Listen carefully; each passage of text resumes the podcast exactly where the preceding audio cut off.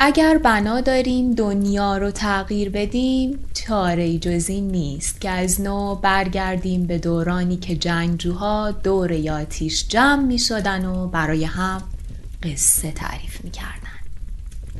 به قصه ها ویژه نوروز 99 خوش اومدیم.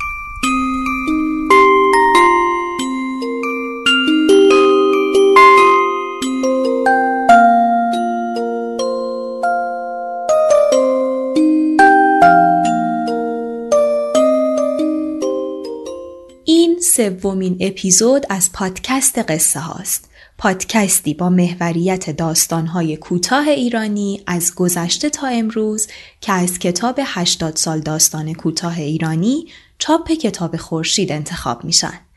و من مجد فتاحی اونا رو براتون می‌خونم و انتهای بعضی از اپیزودها یک کمی درباره زبان فارسی و قصه هایی که خوندم صحبت می‌کنم.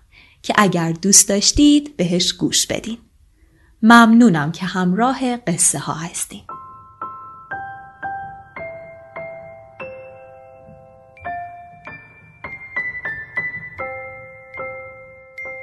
توی بخش اول قصه گیل مرد شنیدیم که محمد ولی وکیل باشی و یه مرد بلوچی که هر دوشون معمور امنیه هستن برای بردن گیل مرد که یکی از رهبرای دهقانای طولمه به طولم میان تا اونو ببرن به اداره امنیه فومن و در اصل بتونن با بازپرسی ازش سردسته این رهبرا یعنی آگل لولمانی رو پیدا کنن.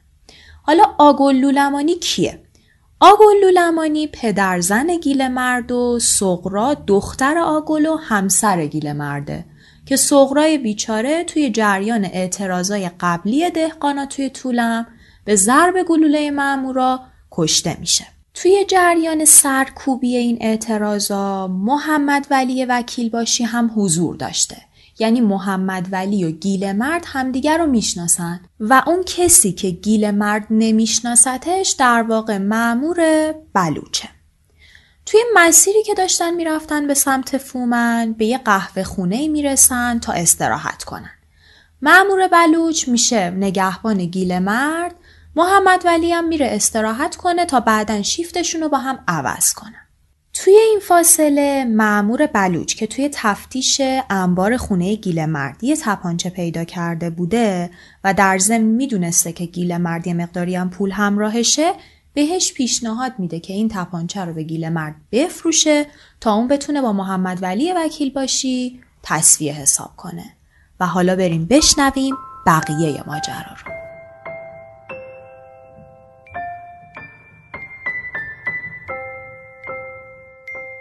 اپیزود سوم به تاریخ سوم فروردین 1399 قصه گیل مرد. بخش دوم بزرگ علوی مرد خرخر نفس می‌کشید.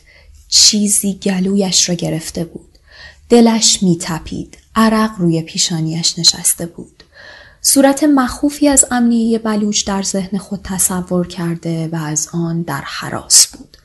نمی‌دانست چه کار کند.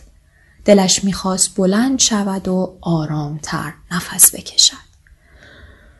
تکو نخور تپونچه تو دست منه. هفت تیره. هر هفت فشنگ تو شونه است. برای تیراندازی حاضر نیست. بخوای تیراندازی کنی باید گلنگدن رو بکشی. من این تپونچه رو بهت میدم. شانه فشنگ همون خشابه. یه مخزن فلزی که داخلش گلوله ها یا فشنگا قرار داشتن. اما زمانی که فشنگ توی شونه یا توی خشابه سلاح آماده تیراندازی نیست. باید برای تیراندازی کردن گلنگدن رو کشید. گلنگدن یه شیء فلزیه که روی توفنگ ها قرار داره و زمانی که اون رو می‌کشن گلوله از توی خشاب یا از شانه فشنگ وارد لوله میشه و آماده شلیک میشه. پس معمور بلوچ گفت که هر هفت شنگ توی شونه است و سلاح برای تیراندازی آماده نیست. پس وقتی بخوای تیراندازی کنی باید گلنگدن رو بکشی و در نهایت گفت که من این تپونچه رو بهت میدم. دیگر گیل مرد طاقت نیاورد. نمیدی دروغ میگی. چرا نمی‌ذاری بخوابم زجرم میدی. مسلمونا به دادم برسین. چی می‌خوای از جونم؟ اما فریادهای اون نمی‌توانست به جایی برسد. برای اینکه طوفان هر گونه صدای ضعیفی را در امواج باد و باران خفه می‌کرد. داد نزن نترس. بهت میدم بهت بگم. اگه پات به اداره امنی فومم برسه کارت ساخته است. مگه نشنیدی که چند روز پیش یه اتوبوس رو تو جاده لخ کردن؟ از اون روز تا حالا هرچی آدم بوده گرفتن. من مسلمونم. به خدا پیغمبر عقیده دارم. خدا رو خوش نمیاد که. گیل مرد آرام شد. راحت شد. خیلی از ما را گرفتند. از او می‌خواهند تحقیق کنند. چرا داد می‌زنی؟ بهت میدم. اصلا بهت میفروشم. هفتیر مال توه. اگه من گزارش بدم که تو خونه تو پیدا کردم خودت می‌دونی که دام رو شاخته. به خودت میفروشم. پنجا تومن که میارزه. تو تو خودت می‌دونی با محمد ولی. ها؟ نمیارزه. پولت پیش خودته. یا دادی به کسی گیل مرد آرام شده بود و دیگر نمی لرزید. دست کرد از زیر پتو دستمال بسته را که همراه داشت باز کرد و پنجاه تومان اسکناس دو تومانی را که خیس و نیمه خمیر شده بود حاضر در دست نگه داشت. بیا بگیر. حالا نوبت بلوچ بود که بترسد. نه اینطور نمیشه. بلند میشی وای میسی پشت تو می‌کنی به من. پولو میندازی تو جیبت. من پول از جیبت در میارم اون وقت هفتی رو می‌ذارم تو جیبت. دست تو باید بالا نگه داری. تکون بخوری با قنداق تفنگ می‌زنم تو سرت. قنداق تفنگ ته تفنگه که معمولا از چوب ساخته میشه. تکون بخوری با قنداق تفنگ می‌زنم تو سرت. ببین من همه حقه هایی رو که تو بخوای بزنی بلدم. تمام مدتی که من کشیک میدم باید رو به دیوار پشت به من وایسی. تکون بخوری گوله تو کمرته. وقتی من رفتم خودت می‌دونی با وکیل باشی. شرشر آب یک نواخ تکرار می‌شد. این آهنگ کشنده جان گیل مرد را به لب آورده بود. آب از ناودان سرازیر بود. این زمزمه نقمه کوچکی در میان این قلیان و خروش بود. ولی بیش از هر چیز دل و جگر گیل مرد را می‌خورد. دستهایش را به دیوار تکیه داده بود.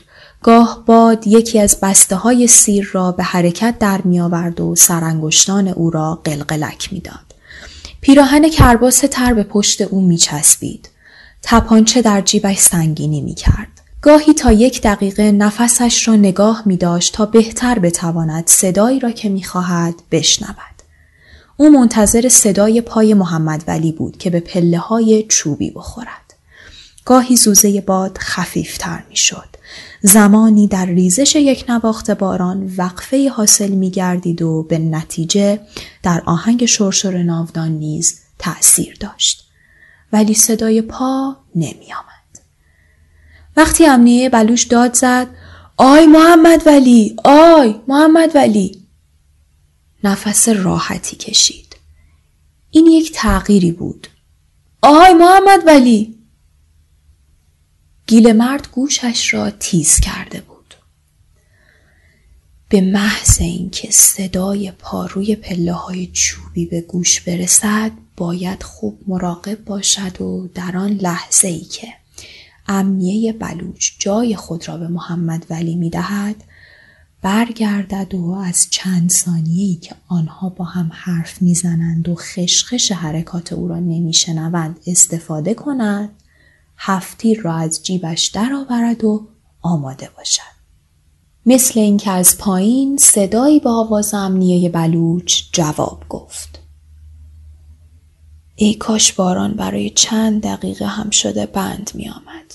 کاش نفیر باد خاموش می شد. کاش قررش سیلاسا برای یک دقیقه هم شده است قطع می شد. زندگی او همه چیز او بسته به این چند ثانیه است. چند ثانیه یا کمتر. اگر در این چند ثانیه شرشر یک نواخت آب ناودان بند می آمد، با گوش تیزی که دارد خواهد توانست کوچکترین حرکت را درک کند. آن وقت به تمام این زجرها خاتمه داده می شد. می رود پیش بچهش. بچه را از مارجان می گیرد. با همین تفنگ وکیل باشی می زند به جنگل و آنجا می داند چه کند. از پایین صدایی جز هوهوی باد و شرشر آب و خشاخش شاخه های درختان نمی شنید. گویی زنی در جنگل جیغ می کشید. ولی بلوچ داشت صحبت می کرد. تمام اعصاب و عضلات، تمام حواس، تمام قوای بدنی او متوجه صدایی بود که از پایین می رسید. ولی نفیر باد و ریزش باران از نفوذ صدای دیگری جلوگیری می کرد. تکون نخور! دستتو بذار به دیوار! مرد تکان خورده بود. بی اختیار حرکت کرده بود که بهتر بشنود. مرد آهسته گفت گوش بدن بیدین چیگم؟ یعنی گوش بده ببین چی میگم. بلوچ نشنید. خیال می کرد اگر به زبان گیلک گوید محرمانه تر خواهد بود. ای برر من ترکی کار نرم و هل او گردم که وقتی آیه اونا بیدینه. یعنی آهای برادر من که با تو کاری ندارم. بزار برگردم که وقتی اومد اونو ببینمش. باز هم بلوچ نشنید. صدای پوتین هایی که روی پله های چوبی می‌خورد او را میترساند و در عین حال به او امید می‌داد.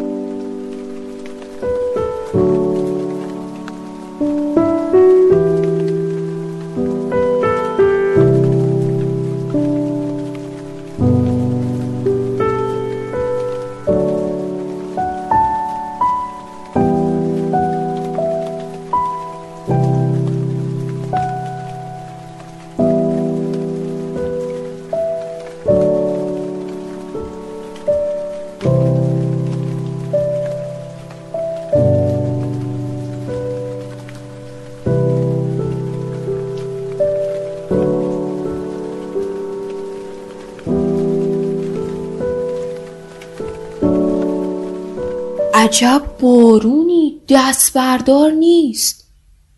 این صدای محمد ولی بود. این صدا را می شناخت. در یک چشم به هم زدن گیل مرد تصمیم گرفت. برگشت دست در جیبش برد دسته هفتی را در دست گرفت. فقط لازم بود که گلنگدن کشیده شود و تپانچه آماده برای تیراندازی شود. اما حالا موقع تیراندازی نبود. برای آنکه در این صورت معمور بلوچ برای حفظ جان خودش هم شده مجبور بود تیراندازی کند و گیل مرد از عهده هر دوی آنها نمی‌توانست براید. ای کاش می توانست گلنگدن را بکشد تا دیگر در هر زمانی که بخواهد آماده برای حمله باشد. هفت تیر را که خوب می شناخت از جیب درآورد. آن را وزن کرد. مثل اینکه بدین وسیله اطمینان بیشتری پیدا می کرد. در همین لحظه صدای کشیدن کبریت نقشه او را برهم زد. خوشبختانه کبریت اول نگرفت. مگه بارون می‌ذاره کبریت ته جیب آدمم خیس شده. کبریت دوم هم نگرفت. ولی در همین چند ثانیه گیل مرد راه دفاع را پیدا کرده بود. هفت تیر را به جیب گذاشت، پتو را مثل شنلش روی دوشش انداخت و در گوشه اتاق کز کرد. آی چراغو بیار ببینم کبریت خیس شده. بلوچ پرسید چراغ می‌خوای چیکار؟ هست؟ نرفته باشه کجا می‌تونه بره؟ بیداره صداش بکن جواب میده محمد ولی پرسید آی گیل مرد خوابی یا بیدار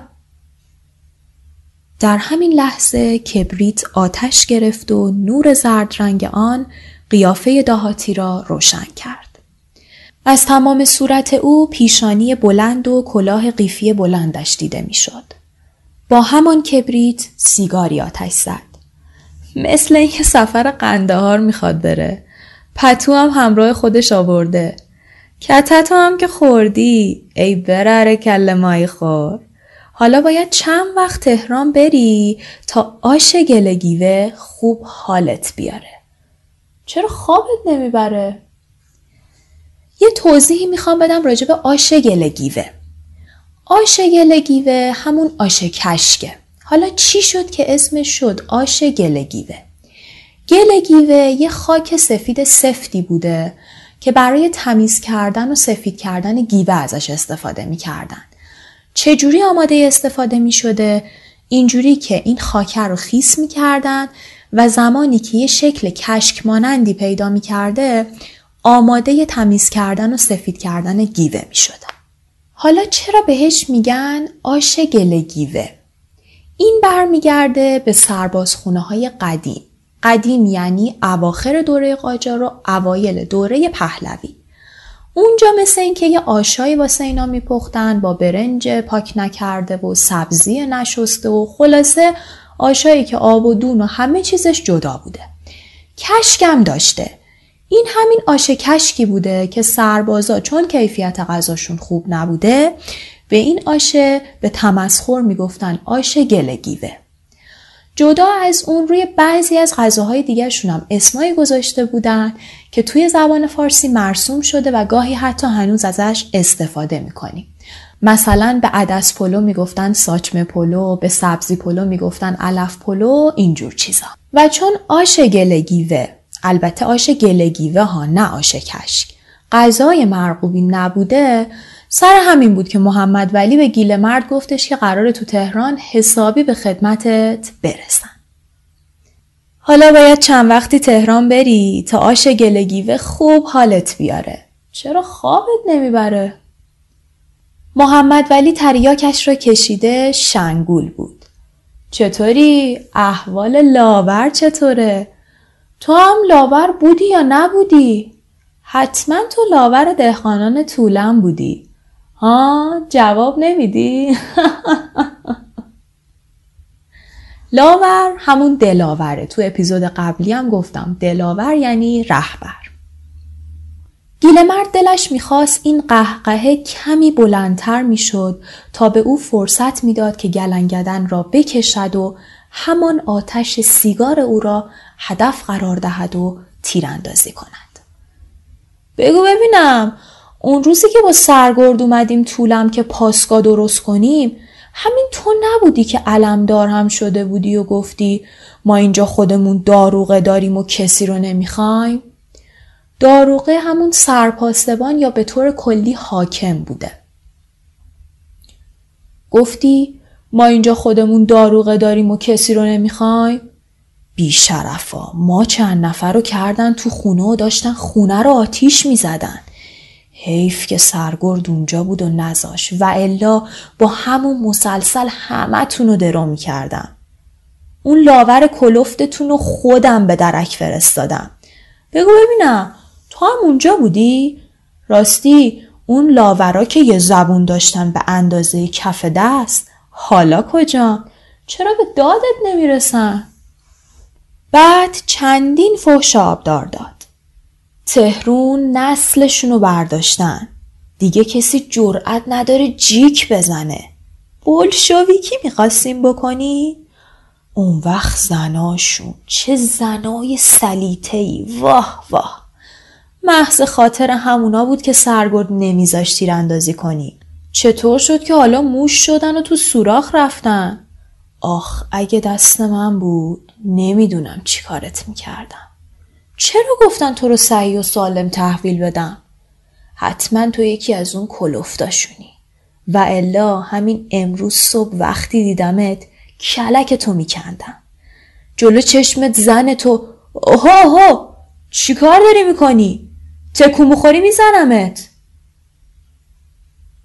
صدای گلنگدن تفنگ گیل مرد را که داشت بی احتیاطی می کرد سر جای خود نشاند. گیل مرد بی اختیار دستش به دسته هفت تیر رفت. همان زنی که چند ماه پیش در واقعی طولم تیر خورد و بعد مرد زن او بود. سغرا بود. بچه شش ماهه داشت و حالا این بچه هم در کومه او بود و معلوم نیست چه بر سرش خواهد آمد. مارجان آدمی نیست که بچه را نگه دارد. اصلا از مارجان این کار ساخته نیست. دیگر کی به فکر بچه اوست؟ گیل مرد گاهی به حرفهای وکیل باشی گوش نمی‌داد. او در فکر دیگری بود. نکند که تپانچه اصلا خالی باشد. نکند که بلوچ و وکیل باشی با او شوخی کرده و هفتیر خالی به او داده باشند. اما فایده این شوخی چیست؟ چنین چیزی غیر ممکن است. محض خاطر این بچهش مجبور بود گاهی به طولم برگردد. هفتیر را وزن کرد. دستش را در جیبش نگه داشت. مثل اینکه از وزن آن می توانست تشخیص دهد که شانه با فشنگ در مخزن هست یا نه. همین حرکت بود که محمد ولی را متوجه کرد و لوله تفنگ را به طرف او آورد. نوک سرنیزه بیش از یک ذر از او فاصله داشت. و الا با یک فشار لوله را به زمین میکوفت و تفنگ را از دستش در می آورد. آی برار خوابی یا بیدار بگو ببینم شاید تو رو به فومن می‌برن که با آگل لولمانی رابطه داری؟ چند فحش نسارش کرد. یه هفته خواب ما رو گرفت. روز روشن وسط جاده یه اتومبیل رو لخت کرد. سیبیل اونا هم دود میدن.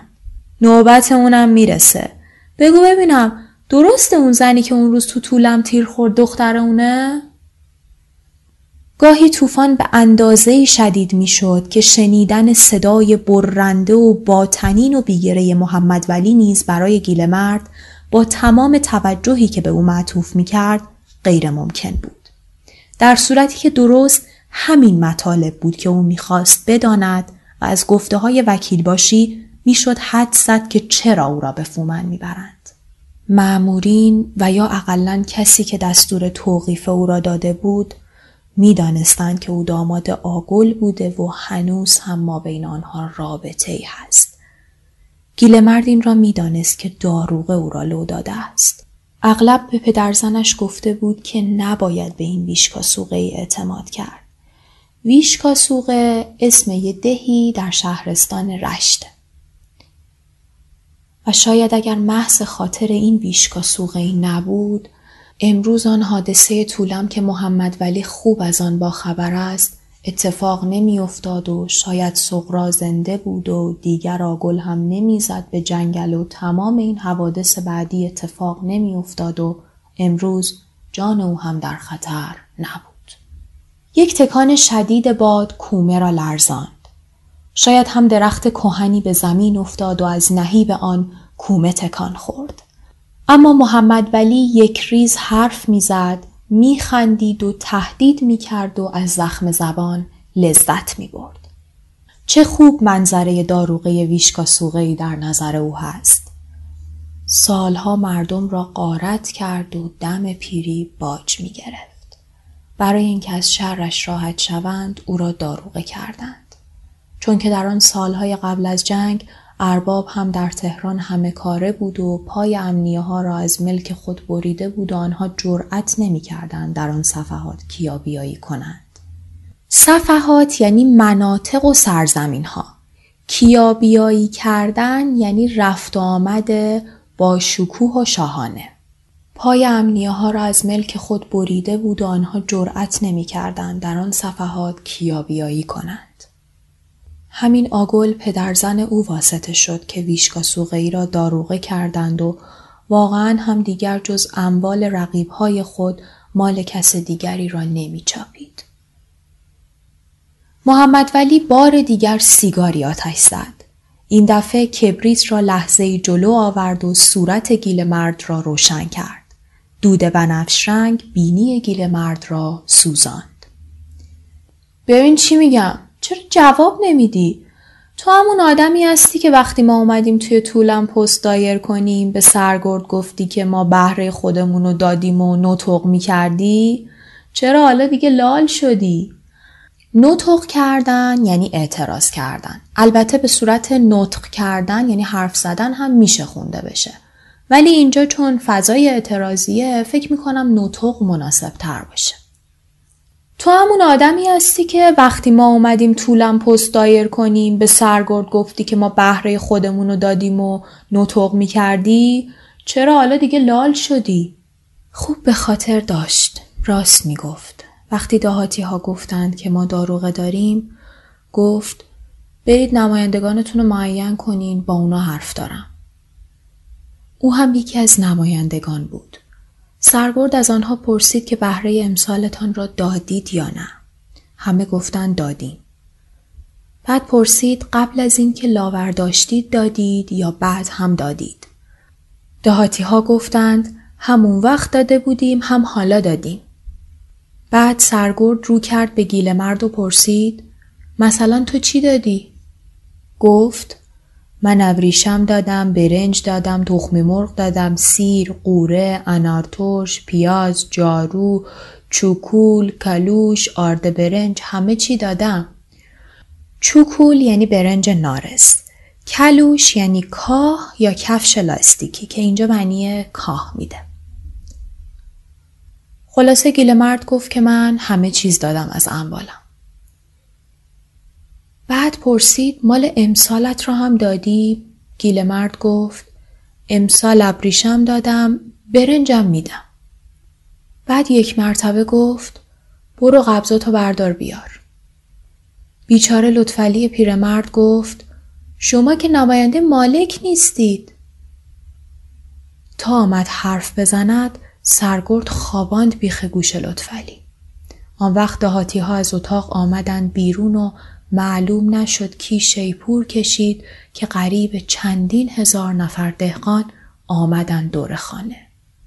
بعد تیراندازی شد و یک تیر به پهلوی سغرا خورد و لطفلی هم جابجا جا مرد. دهاتی ها شب جمع شدند و همین داروغه ویشکا سوغهی پیشنهاد کرد خانه را آتش بزنند و اگر شب یک جوخه دیگر سرباز نرسیده بود اثری از آنها باقی نمی ماند. جوخه سرباز یعنی گروه سربازان. محمد ولی سیگار می کشید. گیل مرد فکر کرد همین حالا بهترین فرصت است که او را خل اصلاح کنم. تمام بدنش می لرزید. تصور مرگ دلخراش سغرا اختیار را از کف او رو بوده بود. خودش هم نمی‌دانست که از سرما می لرزد یا از پریشانی. اما محمد ولی دست بردار نبود. تو خیلی اوستایی از اون کهنه کارایی. یک کلمه حرف نمی‌زنی. میترسی که خودتو لو بدی. بگو ببینم کدوم از اونایی که تو اتاق با سرگرد صحبت می‌کرد آگل بود؟ حتما اونی که ریش کوسه داشت و بالای دست تو وایساده بود. ها؟ چرا جواب نمیدی؟ خوابی یا بیدار. نفیر باد نعره های عجیبی از قعر جنگل به سوی کومه همراه داشت. جیغ زن، قررش گاو، ناله و فریاد اعتراض. هرچه گیل مرد دقیق تر گوش می‌داد بیشتر میشنید. مثل اینکه ناله های دلخراش سغرا موقعی که تیر به پهلوی او اصابت کرد نیز در این حیاهو بود. اما شرشور کشنده آب ناودان بیش از هر چیزی دل گیل مرد را میخراشاند. گویی کسی با نوک ناخون زخمی را ریش ریش می کند. دندانهایش به زرباهنگ یک نواخت ریزش آب به هم می‌خورد و داشت بیتاب می‌شد. آرامشی که در اتاق حکم فرما بود ظاهرا محمد ولی وکیل باشی را مشکوک کرده بود. او می‌خواست بداند که آیا گیل مرد خوابیده است یا نه. چرا جواب نمیدی؟ شما دشمن خدا و پیغمبری. قتل همتون واجبه. شنیدم آگل گفته که اگه قاتل دخترشو بکشن حاضر تسلیم بشه. آره جون تو. من اصلا اهمیت نمیدم به اینکه اون زنی که اون روز با تیر من به زمین افتاد دخترش بوده یا نه. به من چه؟ من تکلیف مذهبی ما انجام دادم. میگم که آگل دشمن خداست و قتلش واجبه. شنیدی؟ من از هیچ کس باکی ندارم. من کشتم. هر کاری از دستش برمیاد بکنه. تفنگ بزا زمین. تکون بخوری مردی.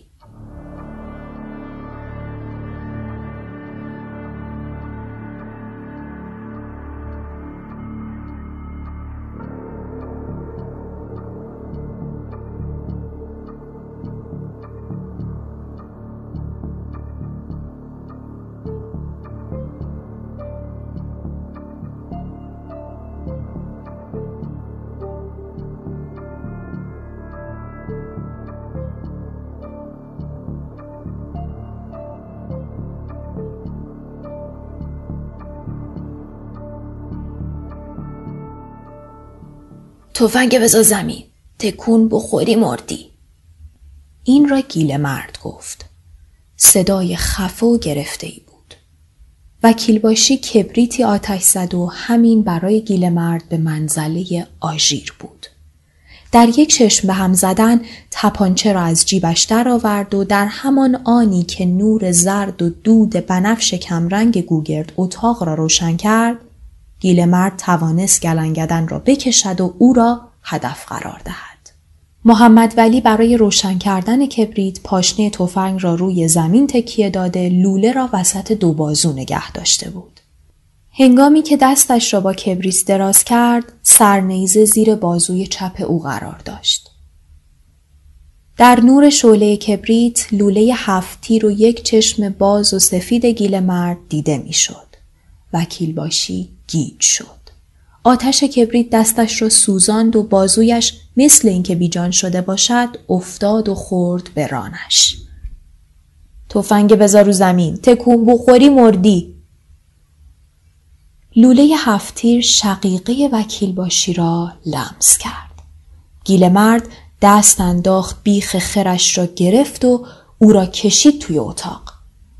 سب کن الان موزد تو می‌ذارم کف دستت. رجز بخون منو می‌شناسی چرا نگاه نمی کنی؟ باران میبارید اما افق داشت روشن می‌شد ابرهای تیره کم کم باز می شدند. می گفتی از هیچ کسی باکی نداری؟ نه ترس هنوز نمی کشمت. با دست خفت می کنم. سقرا زن من بود نامرد زنم و کشتی. تو قاتل سقرایی. تو بچه منو بیمادر کردی. نسلتون رو ور میدارم. بیچارتون می‌کنم. آگل منم. ازش نترس ها؟ چرا تکون نمی‌خوری؟ تفنگ را از دستش گرفت. وکیل باشی مثل جرز خیس خورده وارفت جرز یعنی دیوار. جرز خیس خوردم یعنی دیواری که ملاتش هنوز شل باشه. وکیل باشی مثل جرز خیس خورده وارفت مرد تفنگ را به دیوار تکیه داد. تو گفتی که از آگل نمی ترسی. آگل منم. بیچاره. آگل لولمانی از قصه دخترش دقمارک شد. من گفتم که اگه قاتل سقرا رو به من بدن آگل تسلیم میشه. آره آگل نیست که تسلیم بشه. اتوبوس توی جادرم من زدم. تمام اونایی که با من هستن همشون از اونایی که دیگه بی خانمان شدن. همشون از اونایی که از سر آب و ملک بیرونشون کردن. اینا رو بهت میگم که وقتی میمیری دونسته مرده باشی. بلند شو. هفتیرم و گذاشتم تو جیبم. می‌خوام با دست بکشمت. می‌خوام گلو تو گاز بگیرم. آگل منم. دلم داره خونک میشه. از فرط درندگی لح لح می‌زد. نمی‌دانست چطور دشمن را از بین ببرد. دست پاچه شده بود. در نور سحر هیکل کوفته وکیل باشی تدریجا دیده می‌شد. آره من خودم لاور بودم. سوادم دارم. این پنج ساله یاد گرفتم. خیلی چیزا یاد گرفتم. میگه مملکت هرج و مرج نیست؟ هرج و مرج مگه چیه؟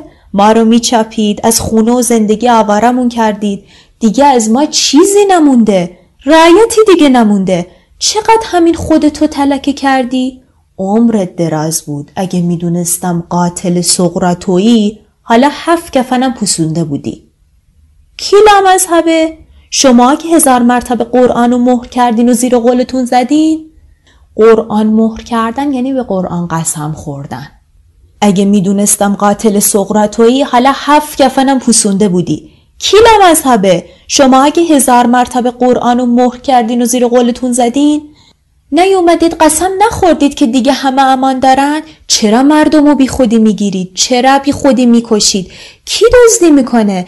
جدن در جد من تو این ملک زندگی کردن. کدوم یک از این اربابا پنجاه سال پیش تو گیلون بودن؟ زبانش توتق می‌زد. توتق زدن یعنی توپق زدن و گرفتگی زبان. به حدی تند می گفت که بعضی کلمات مفهوم نمی‌شد. وکیل باشی دو زانو پیشانیش را به کف چوبی اتاق چسبانده بود. نترس اینجوری نمیکشمت. بلند شو می‌خوام خون تو بخورم. حیف یه گله آخه بدبخت. تو چه قابلی هستی که من یه فشنگ خودم و محض خاطر تو دور بندازم؟ بلند شو. اما وکیل باشی تکان نمی‌خورد. حتی با لگدی هم که گیل مرد به پای راست او زد فقط صورتش به زمین چسبید. عضلات و استخوانهای او دیگر قدرت فرمانبری نداشتند. گیل مرد دست انداخت و یخه پالتو بارانی او را گرفت و نگاهی به صورتش انداخت. در روشنایی خفه صبح باران خورده قیافه وحشت زده محمد ولی آشکار شد. عرق از صورتش میریخت. چشمهایش سفیدی می‌زد. بی حالت شده بود. از دهنش کف زرد می آمد و خرخر می کرد. همین که چشمش به چشم براق و برافروخته گیل مرد افتاد به تته پته افتاد. زبانش باز شد. نکش. همون بده. پنج تا بچه دارم. به بچه های من رحم کن. هر کاری بگی می‌کنم. منو به جوونی خودت ببخش. دروغ گفتم من نکشتم سغرا رو من نکشتم خودش تیراندازی می‌کرد. مسلسل دست من نبود. گریه می‌کرد. التماس و اجزلابه معمور مانند آبی که روی آتش بریزند التهاب گیل مرد را خاموش کرد. یادش آمد که پنج تا بچه دارد. اگر راست بگوید. به یاد بچه خودش که در کومه بازی می‌کرد افتاد. باران بند آمد و در سکوت و صفای صبح ضعف و بیغیرتی محمد ولی تنفر او را برانگیخت. روشنایی روز او را به تعجیل واداشت. تعجیل کردن یعنی شتاب کردن. گیل مرد توف کرد و در عرض چند دقیقه پالتو بارانی را از تن وکیل باشی کند و قطار فشنگ را از کمرش باز کرد. پتوی خود را به سر و گردن او بست، کلاه او را بر سر و بارانیش را بر تن کرد و از اتاق بیرون آمد. در جنگل هنوز هم شیون زنی که زجرش می‌دادند به گوش می رسید. در همین آن صدای تیری شنیده شد و گلولهی به بازوی دستگیل مرد اصابت کرد. هنوز برنگشته گلوله دیگری به سینه او خورد و او را از بالای ایوان سرنگون ساخت. معمور بلوچ کار خود را کرد.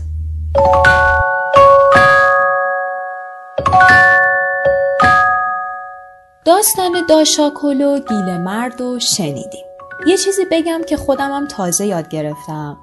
داشاکل مخفف داداش آقا کل هستش و کل به معنی بی تناسب و بدهیکله که اگه یادتون باشه داشاکلم بند خدا بد سیما خب اگه به متن این دوتا داستان فارغ از موضوعش دقت کنیم زبان داشاکل نسبت به گیل مرد قدیمی تره چون داستانش هم قدیمی تر از لحاظ تاریخی. البته که هدایت نسبت به علوی بیشتر به بازی کردن با واجه ها و استفاده کردن از واجه های خاص علاقه داشته. اما داستان داشاکل اولین بار سال 1311 توی مجموعه سه قطر خون چاپ میشه ولی گیل مرد سال 1326 نوشته شده. محمد علی جمالزاده بود صادق هدایت و بزرگ علوی به عنوان آغازگران داستان نویسی جدید ایران اومدن و فرم ادبی داستان کوتاه رو به جامعه شناسوندن قبل از این ما فرم ادبی حکایت ها رو داشتیم. مثلا گلستان سعدی رو که اکثرمون دیدیم و خوندیم اون مدل حکایت رو داشتیم. اما داستان کوتاه نبودن. نویسنده های بعد از این سه نفر اومدن فرم داستان کوتاه رو پرورش دادن و باعث شدن که تبدیل بشه به یکی از شاخه های تنومند ادبیات معاصر. که توی اپیزودهای بعدی با آثارشون آشنا میشیم.